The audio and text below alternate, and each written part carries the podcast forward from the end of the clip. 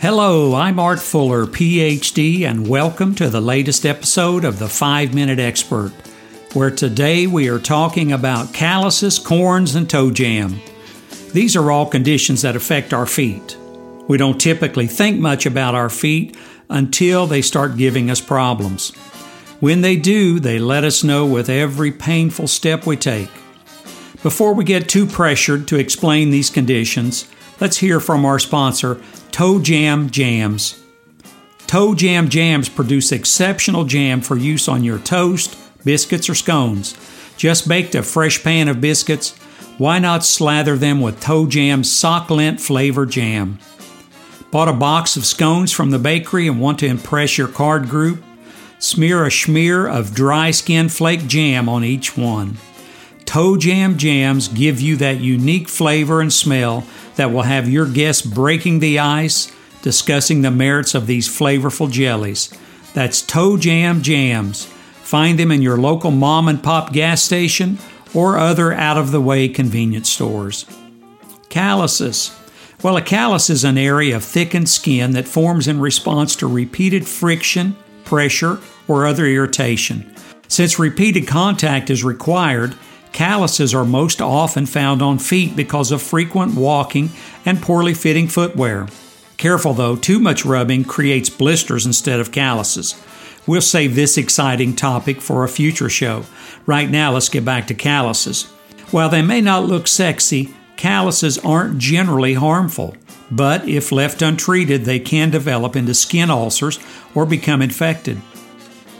Biologically, calluses develop due to the accumulation of dead epidermis skin. These dead cells form networks of cross linked proteins and filaments, which are water resistant keratin. Sometimes a callus occurs where there is no rubbing or pressure.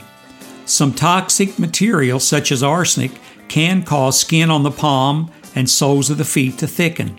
Some diseases, such as syphilis, can also cause thickening of the palms and soles.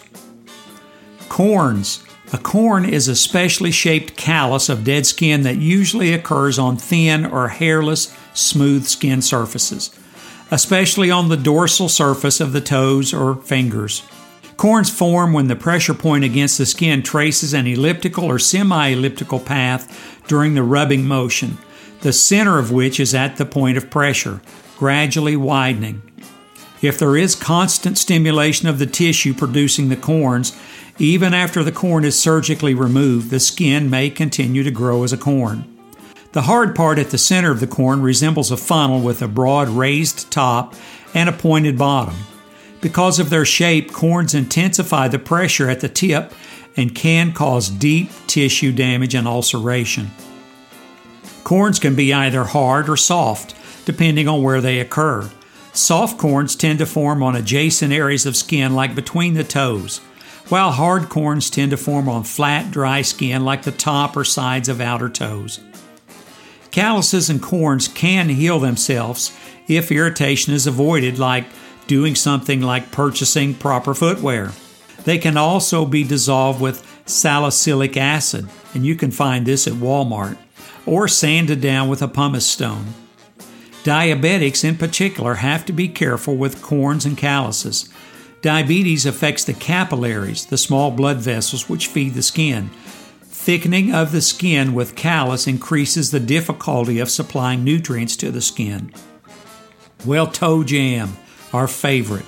Toe jam typically refers to the gunk caught between a person's toes, usually comprised of one or more of the following sock lint, dry skin flakes, softened corns, fungal infections, scabies, mucus, skin oil, sweat residue, or just plain dirt. Think of toe jam as the earwax of the feet.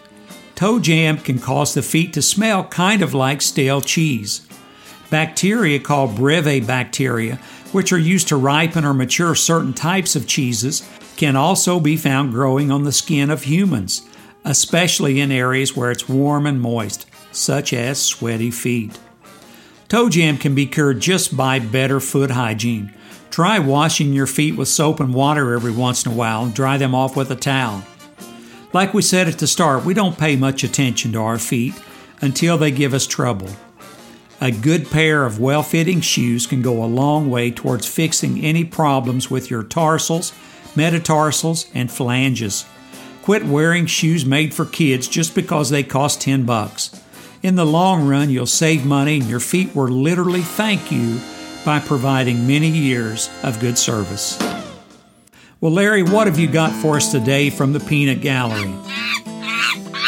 Tom in Taos, New Mexico wrote to tell us about his experience with toe jam. Tom writes, quote, I had toe jam real bad. It made my feet smell so awful I bought some stinky cheese just to mask the odor. When my girlfriend would come over and complain, I blamed the smell on the stinky cheese in the fridge. It worked for a while until I ran out of the cheese one day. She asked about the foul smell and I had nothing to blame it on. Needless to say, she hoofed it out of there right away, and I haven't seen her since. Unquote. Tom, I sure hate to hear that toe jam cost you a chance at love, but it does remind me of a true story I heard about a couple on the first night of their honeymoon. The husband wasn't sure how to tell his bride about his stinky feet and smelly socks, while the wife was wondering how to break the news to him about her awful breath which so far she had been able to cover up. After some soul searching, the husband gathered his nerve and said, I have a confession. The wife drew closer and peered into his eyes and said, Darling, so do I. Recoiling, he said, Don't tell me. You've eaten my socks. Well, Larry says it's time we made tracks out of here. Tell one person today about the podcast. You'll be glad you did.